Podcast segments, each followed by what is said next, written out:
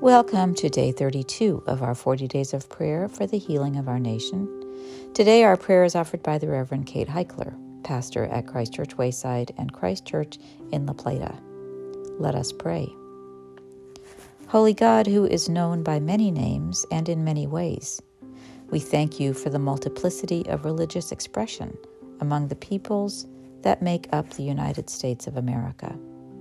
We thank you for what is distinctive in each tradition, for the gifts each brings to the fabric of our religious life, and we thank you for the attributes these traditions share an emphasis on love for neighbor and respect for the dignity of all life.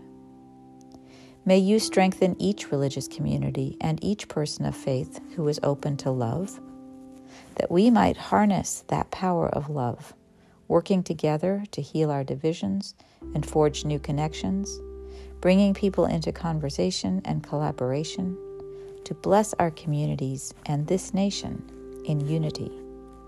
In the name of love, we pray. Amen.